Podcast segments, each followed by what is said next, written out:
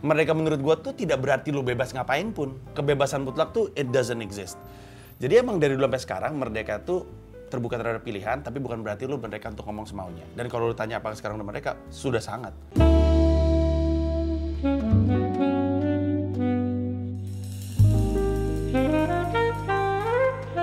Welcome to Cameo Project. Sekarang langsung pencet tombol subscribe ya. Jangan lupa pencet tombol lonceng biar dapat notifikasi. Cuy, acapcus.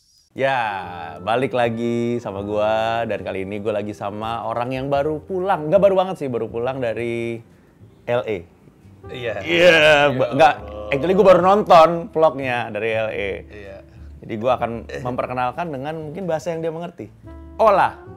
Mi nombre es Martin. De nuevo en una conversación casual. Y esto, Panji Pragiwaksono. Yes, yeah. Mantap. Los Angeles. Yang artinya? Angelinos tuh banyak sekali orang-orang Hispanik. Saya tidak mengerti, tidak mengerti.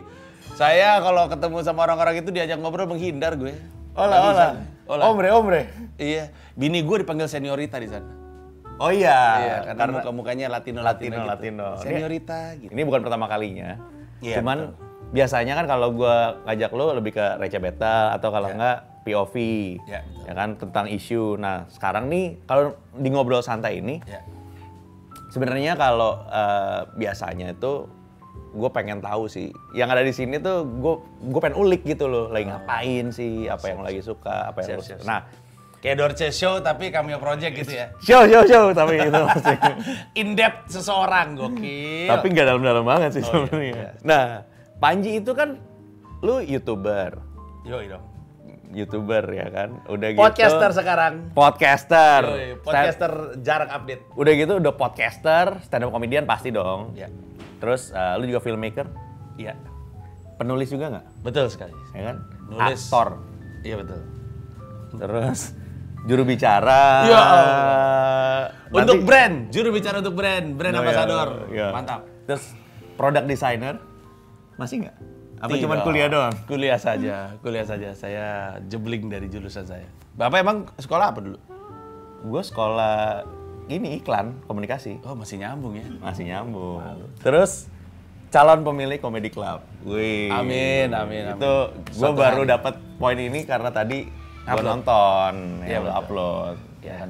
Nah, sekarang sebenarnya gue pengen bahas lain dari semua yang lu udah tekuni ini ya. Lu kan hidup di Indonesia, jadi dan lu juga bergelut di industri komedi gitu, bidang komedi. Nah, lu ngelihat itu Indonesia itu seberapa butuh komedi sih? Ekstrim bro. Menurut gue dimanapun lu akan selalu butuh komedi. Karena di antara semua emosi yang manusia punya, ketawa tuh selalu paling menyenangkan. Kadang ada orang nyari dibikin takut. Itulah kenapa orang nonton horor. Ada orang nyari nangis. Gue juga ngelakuin itu. Kalau lagi salah satu film yang paling sukses bikin gue nangis tuh Pursuit of Happiness. Kadang-kadang gue tonton ulang-ulang. Cowok itu sebenarnya suka ini loh. Kalau cewek suka PMS, cowok itu suka ganti hormon. Jadi sebulan sekali tuh kita tuh suka cengeng. Pada ngerasain, lu ngerasain. Oh, temen gue bilang hari ke-33. Hari ke-33, ya mungkin istilah gitu. Gue kadang-kadang kalau lagi pengen nangis, buka-buka YouTube, terus nge-search homecoming troops, atau homecoming troops. Tentara-tentara baru pulang, terus ngasih kejutan sama anaknya. Wah, gue nangis tuh, suka gue tonton untuk membuat gue terurai-urai. Tapi secara umum, orang tuh selalu pengen tertawa. Dan itulah kenapa komedi selalu dibutuhkan di Indonesia. Dan sebenarnya peranan komedi di Indonesia tuh kalau lu ngelihat, itu punya apa ya, dampak yang signifikan nggak sih untuk growth dari bangsa ini gitu loh? Eranya Soeharto, cara orang menanggapi tekanan itu mau nggak mau lewat komedi. Dulu tuh ada dua geng besar, Sri Mulat sama Warkop. Warkop nggak akan pernah diundang di acara kementerian, istana nggak akan nongol. Sri Mulat nongol mulu tiap tahun. Nggak diundang atau nggak mau nongol? Tidak diundang juga dan tidak mau juga karena bercandaan mereka tuh banyak ngekritik pemerintah gitu. Terus kayak Bagito Show, kalau lo masih ingat Bagito Show tuh. Ingat Bagito. Miing, Unang, Didin. Iya, itu tuh yang mereka lakukan tuh sebenarnya kan ngeluarin sindiran-sindiran yang kita biasa lakukan di warung-warung kopi di antara-antara kita aja, tapi dinaikin ke televisi. Dulu, gue mungkin lu pada inget, lupa ya, tapi dulu tuh Tutut anaknya Soeharto, anaknya Pak Harto, mohon maaf.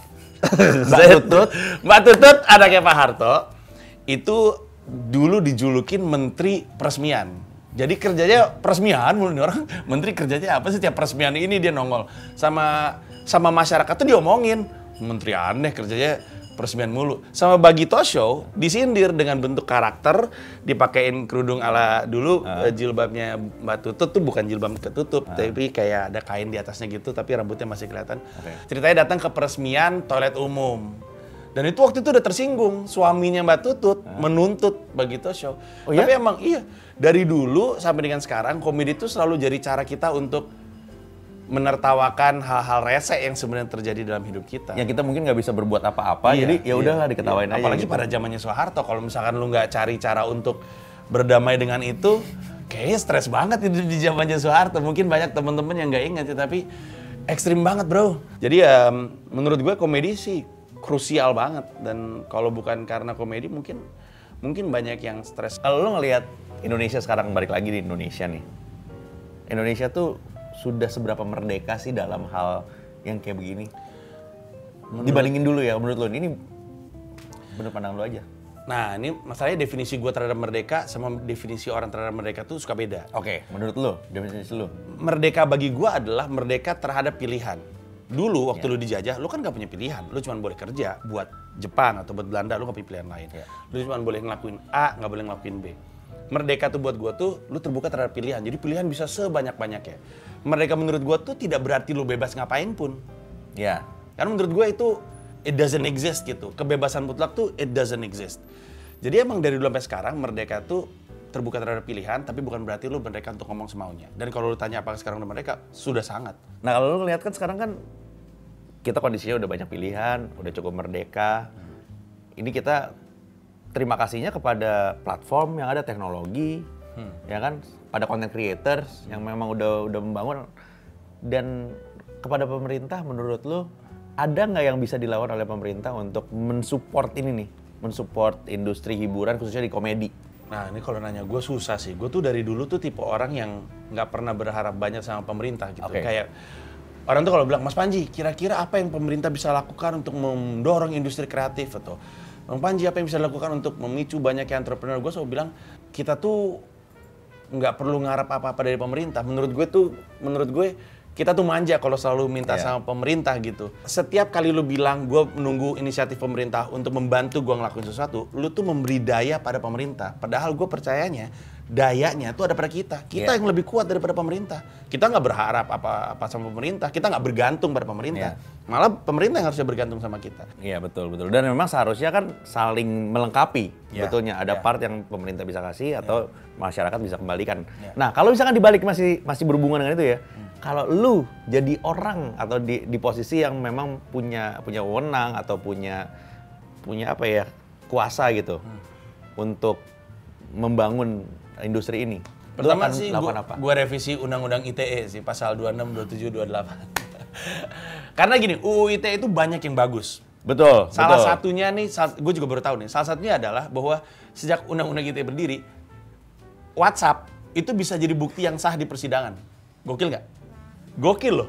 Jadi kalau misalkan lu bilang sama gue, Panji, jangan lupa besok kita ngerjain konten ya, deal gitu. Terus tiba-tiba gue udah kontrak misalnya sama lu, atau lu kontraknya kirimnya via WhatsApp, terus tahu kan ada aplikasi yang lu bisa taruh tanda tangan terus WhatsApp balik, terus nggak punya bener-bener bukti lain selain otentik, selain WhatsApp. Kalau lu mau ngasusin gue, bisa lu pakai WhatsApp. Oh, pakai undang-undang ITE itu? Udah ada ya. Undang-undang ITE bahkan melindungi lu kalau bertransaksi. Cuman emang ada pasal-pasal yang nyebelin. Nah si undang-undang tersebut itu yang selalu kemudian kayak Aco kena undang-undang ITE. Waktu itu dia pernah ngekritik. Hitungannya kan dengan kritik apartemen, terus Mbak Prita Muliasari dulu sampai ada koin untuk Prita itu kan UU ITE semuanya, terus Ibu Baik Nuril. Iya, Baik Nuril kemarin. Jadi menurut gue sih itu mesti dirapihin aja satu, karena aneh, itu aneh tuh pasal itu. Jadi kalau gue ngomong di depan lo, boleh ngomong sekasar apa di sini? Aman. Nanti ditatut-tatut. Nanti gampang. Martin gitu, paling banyak kalau gue ngomong di depan lo langsung dan lo nggak mau, terus lo ngasusin gue, paling banyak gue di penjara 9 bulan. Tapi kalau gue ngomong Martin di sosmed, gue bisa kena 5 tahun. Kan aneh ya? Masa gue ngomong hal yang sama di sini sama di sono beda jauh, kan aneh. Kan kalau misalnya ngeliat sesuatu yang lucu, kita ketawa itu kan wajar ya. Lu pernah gak sih ngeliat sesuatu yang sama sekali gak lucu, tapi lu pengen ketawa? Gini, mungkin lebih tepatnya harusnya gua gak ketawa. Harusnya lu gak ketawa, benar. Tapi gua pengen ketawa, iya. Aduh, tapi saya tidak berani ceritanya juga. Kadang gua tuh ngerasa kita tuh semua tuh jahat. Karena kadang-kadang kita suka kepancing untuk menertawakan hal-hal yang harusnya tidak kita ketawakan. Pada hari bokap gue meninggal, gue menemukan kelucuan. Yang pengen gue bahas hari itu ke teman-teman gue, tapi ntar kesannya kayaknya gue psycho banget gitu. Bokap lu baru meninggal bro. Jadi bokap gue meninggal kan, bokap gue meninggal terus dimakamin di Tanah Kusir. Anak-anak datang kan, pengen ngelayat segala macam. Biasanya kan di grup kan, Ji gue datang Ji, segala macam ya kan kita cuma mantau doang. Kan? Terus Josie bilang mau datang J-Flow. Terus anak-anak yang bilang mau datang udah kelihatan di pemakaman. Dan gue kan rada-rada nangis-nangis nggak jelas juga kan. Udah selesai segala macam. Pas udah mau kelar, kita udah bubar nih. Udah bubar. Biasanya kan udah bubar kan tamu bubar duluan, keluarga belakangan karena ya masih linger aja di makam. Pas gue mau cabut, Jeff lo baru datang. Terus gue bilang, Josie thank you ya. Akhirnya datang juga udah dipaksain gitu. Iya enggak, gue dari tadi sebenarnya. Tapi gue salah pemakaman. Jadi ternyata... Jadi ternyata pada hari yang sama ada dua pemakaman. Josie datang buru-buru kan, karena dia datang sendiri naik mobil, yang gitu tuh kayaknya tuh, karena dikasih tahu bloknya kan. Dia datang terus udah gitu dia ikut doa segala macam, terus dia tengok-tengok kan penuh kan, makamnya suka penuh kan, nggak kelihatannya di liang kan nggak kelihatan ya. Dia ikut doa segala macam, dia lihat mana yang gue kenal mana yang gak kenal. Ketika bubar pas dilihat loh ini Panjinya mana, terus ternyata salah. Kata gue goblok lo ya mak lo, J-Flow bodoh anda. Salah pemakaman. Di situ aja gue mau ketawa bro, padahal tuh gue lagi berduka loh. Nah ini gue ada 5 pertanyaan sebenarnya. Pertanyaannya simple banget sih, bukan pertanyaan yang menjerumuskan atau apa. Ini gue cuma mau tahu preference sama gue pengen tahu jawaban lu sebetulnya sih. Pilih Rowan Atkinson atau Robin Williams? Robin Williams. Kenapa? Aduh gue emosi kalau ngomongin Robin Williams. Yang bikin gue tahu stand up tuh Robin Williams, Live in Broadway. Gue suka cerita bahwa, gue pernah cerita di stand up gue bahwa gue tuh ada di masa-masa, gue tahu gue suka ngomong, pinter ngomong, suka bikin orang ketawa, tapi gue nih harusnya jadi apa ya? Gue pikir tuh radio, penyiar radio. Pas kan udah penyiar radio. Iya, terus tidak ada uangnya. Wah, 5.000 sejam gaji saya. Aduh, mantap. Tahun berapa itu? Tahun 2001, 5.000 sejam dan sebulan cuman 4 jam siaran. Gaji saya 20.000 habis makan bakso Malang sama pacar. Terus gue pikir harusnya gue jadi apa ya? Terus gue lagi gue nemu DVD bajakan Robin Williams Live in Broadway. Terus gue pikir oh ini gue harus jadi dia. Gue harus jadi kayak dia. Terus ya kalau bukan karena Robin Williams mungkin gue nggak pernah kenalan sama stand up komedi gitu. Itu tahun berapa itu? 2004. 2004? Atau, ya 2004 atau 2005 gue lupa. Tapi sekitar segitu. Terus makanya ketika Robin Williams meninggal dunia. Dan karena bunuh diri, oh gue sedih banget. Gue lagi di tengah-tengah tour tuh. Ya hati bro. Seberat apa sih sebenarnya jadi stand up comedian menurut lo nih? Apakah make sense seorang Robin Williams itu bunuh diri? Masalahnya Robin Williams itu emang... pertama dia pemabuk, terus dia emang pakai narkoba. Dan dia baru aja berhenti dari situ. Terus dia itu depresi karena mulai pikun. Untuk orang yang mengandalkan ingatannya untuk hidup. Untuk orang yang kalau nonton Robin Williams stand up-nya, dia tuh badan banget, dia bisa naik turun segala macam. Tapi sejak operasi jantung beberapa kali, sejak dia mulai lupa-lupa, dia sedih karena badannya nggak seperti dulu. Jadi bayangin hati lu anak-anak, tapi badan lu tua. Makanya waktu, dia kan lagi di tengah-tengah produksi film tuh waktu dia bunuh diri, itu dia sempat kelihat kru lagi duduk, sedih banget gitu. Pas ditanya, kenapa Robin? Terus dia bilang, gue bukan orang yang sama dengan dulu. Itu sebenarnya itu bawah sadarnya yang ngomong. Jadi karena dia depresi, terus dia kesel sama diri sendiri, ah gue mau jadi apa, udah gue bunuh diri aja, bunuh diri deh. Lebih suka slapstick atau verbal? Lebih suka ya? Iya, ini pakai preference kan sebenarnya. Lebih suka sih slapstick. Slapstick? Iya, tapi gue gak bisa ngelakuinnya. Iya?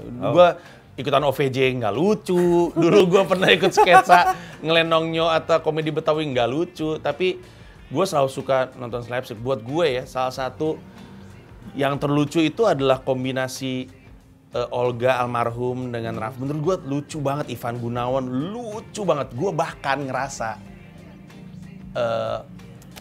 siapa namanya penyanyi dangdut? Isdahlia? Bukan. Siapa suaminya Musdalifah dulu? Siapa namanya? Aduh, gue lupa. Nazar kan? Iya, Nazar. Iya, Nazar. Lucu banget menurut gue.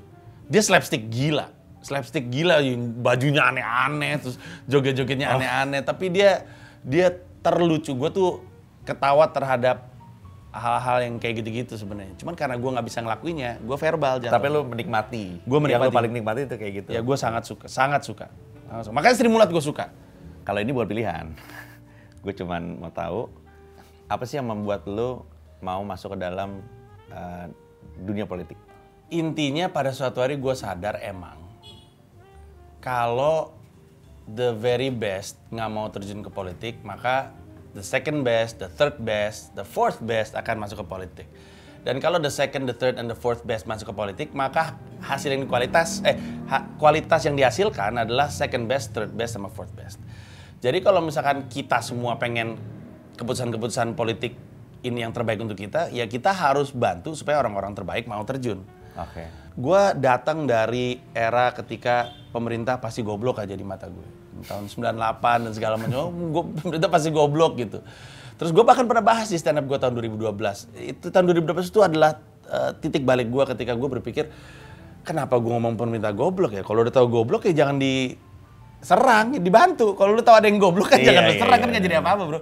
Goblok pemerintah goblok. Betulkan Indonesia. Lah barusan lu bilang goblok. Masa orang goblok lu suruh betulin? Kalau lu tahu goblok ya lu bantu. Makanya gue bikin kaos.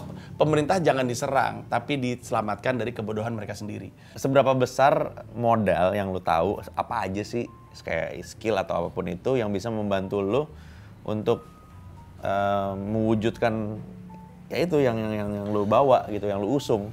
Emang ribet sih. Gue kemarin baru ngeluarin buku Juli Septic Tank. Buku itu ada di dalam salah satu pembahasannya adalah starter pack berdemokrasi. Dan itu ngomongin hal-hal yang dibutuhkan kalau kita pengen kayak gitu. Salah satunya adalah terbiasa. Jadi salah satu kemampuan yang kita harus miliki adalah terbiasa untuk menerima perbedaan pendapat. Jadi sekarang ini ya, sejujur-jujurnya gue ngerasa banyak orang mempraktekkan kebebasan berpendapat untuk yang sependapat sama dia. Jadi gue ngerasa banyak orang tuh bilang dia pro kebebasan berpendapat, tapi kepada yang sependapat. Nanti yang nggak sependapat sama dia ditutup, nggak boleh ngomong sama sekali. Dan menurut gue itu salah. Segoblok-gobloknya pendapat orang, itu hak dia kan untuk ngomong kayak gitu. Ya pendapat dia kok. Iya, dan menurut gue adalah kewajiban kita untuk membela haknya dia. Jadi kalau lu nanya kemampuan, bahkan gak ada hubungannya sama pemahaman sama isu-isu penting, soal pertanahan, soal ekonomi, gak ada. Kalau lu mau siap untuk terlibat dalam politik, salah satu yang harus miliki adalah kesiapan untuk menerima orang yang pendapatnya beda sama lu. Sekarang lu kan kayak tadi, filmmaker. Kayaknya kalau gue belum 1 juta penonton gak berani deh bro ngaku filmmaker bro. Kan lu bikin film tapi kan? Iya bikin. Ya udah dong. Ya, okay. Iya. Nah, genre film apa yang akan challenging banget kalau digabung sama komedi? Tapi gue gak tahu ini genre atau enggak ya. Oke, gak apa-apa. Tapi gue mau ngomong tragedi. Tapi yang susah itu adalah kalau tragedi komedi. Karena misalnya, ini gue ngomongin tragedi. Lu bikin film komedi, waduh gue ngomongnya aja gak enak nih. Bikin film komedi dari kerusuhan 98. Gimana coba lu bisa selamat? Gimana coba? Atau di Amerika aja, dan Amerika ini negara yang kayaknya liberal terbuka sekali. Belum ada film komedi tentang 9/11 loh. Iya nggak? Iya dong. Ngilu nggak? Kalau stand-up comedian bikin joke tentang 9/11 banyak ya. Tapi film komedi tentang kejadian itu, bro, nggak ada. Misalkan kita bikin film komedi tentang pembantaian 65 gitu. Ya, di mana komedinya dong? Itu susah sekali, itu sangat susah. Tapi can we pull it off? I don't know. Tapi dibutuhkan keterbukaan juga kali ya. Apa gimana menurut lu? Keterbukaan dan kesiapan untuk masuk penjara sih sebenarnya. Jadi tapi kalau bilang sulit, itu sulit karena gue nggak pernah ngelihat itu di depan gue. Mungkin bisa dibikin kalau memang latar belakangnya fiktif kali. Mungkin ya kan? Kalau latar belakangnya fiktif mungkin. Jadi bukan yang kayak ya 65 atau 98 atau bahkan tsunami gitu. But then again, itu nggak benar-benar tragedi kan? Nggak benar-benar tragedi yang kita semua bisa rasakan. Tapi kalau misalnya 98, mencari kelucuan dari penjarahan dan pemerkosaan. Ya Allah, gue aja ngilu gue. Oke, next. Bisa nggak sebelum gue dihajar masa nih? Next ya. Ini kan cuman pemikiran aja ya. Yeah. Yang terakhir ini sebenarnya lebih ke penutup aja sih. Kalau lu udah tahu lu bakalan ada di titik seperti ini. Sekarang ini maksudnya? Ya kan, lu kan tahu nih. Misalkan dulu nih lu udah tahu lu akan di titik ini sekarang. Ada beberapa hal yang memang lu puas, ada yang oke kurang puas. Hal-hal apa aja sih yang lu mau rubah? Agak susah karena gue bukan tipe orang yang suka menyesali. Oke. Kalau mengakui salah bisa, tapi gue nggak pernah kayak coba gue kayak gitu ya, karena menurut gue nggak ada manfaatnya. Terus gue tuh tipe orang yang percaya nggak ada yang sia-sia selama pengalamannya jadi pelajaran. Jadi apapun yang salah gue lakukan, kalau gue tarik pelajaran sih jadi nggak sia-sia. Tapi kalau misalnya ada yang nggak pengen gue lakuin atau pengen gue bisa ubah dari hidup adalah waktu hari bokap gue meninggal, dia paginya nelpon gue. Tapi gue tuh bokap gue tuh gue nggak tahu bokap lu suka kayak gitu juga ya. Kadang-kadang lu udah nggak serumah, bokap lu sering nelpon aja nggak jelas, cuman nelpon terus ya gitu, cuman mungkin kangen kali ya. Tapi kan kita kan ketemu sering juga. Pagi itu bokap gue nelpon, gue tidur. Pas gue bangun, aduh jam segini kali. Gue tinggal tidur, yang gue nggak tahu adalah bokap gue was reaching out for me karena serangan jantung. Terus karena nelpon gue nggak diangkat, nelpon bini gue akhirnya. Terus dia ngasih tahu bahwa diserang jantung, terus bini gue langsung ke rumah bokap gue, terus bokap gue dibawa ke rumah sakit, tapi by the time nyampe rumah sakit udah terlambat. Kadang-kadang gue berpikir kalau gue angkat teleponnya hari itu, keadaan berbeda nggak ya? Tapi sekarang gue berpikir ya kan toh bokap gue akan meninggal juga pada akhirnya, waktu itu umur juga udah 73 tahun jadi nggak muda. Apapun yang bokap gue katakan hari itu atau saat itu, gue nggak tahu sebenarnya dia udah serangan jantung atau setelah dia nelpon itu ternyata dia serangan jantung, kan gue nggak pernah tahu ya.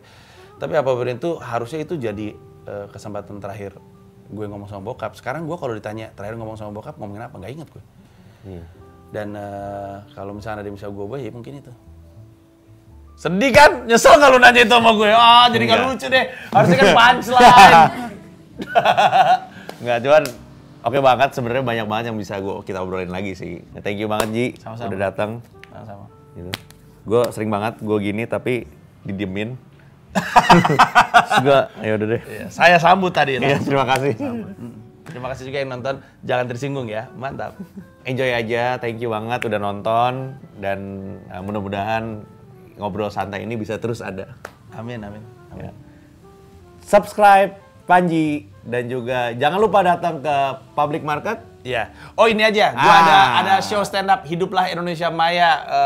Ini lirisnya kapan ya? Bandung, Medan, Makassar, Balikpapan dan Jakarta. Jakarta buka penjualan tiket 30 Agustus. Infonya ada di sosmed gue. Nah, terima kasih. Oke, kalau gitu. Thank you.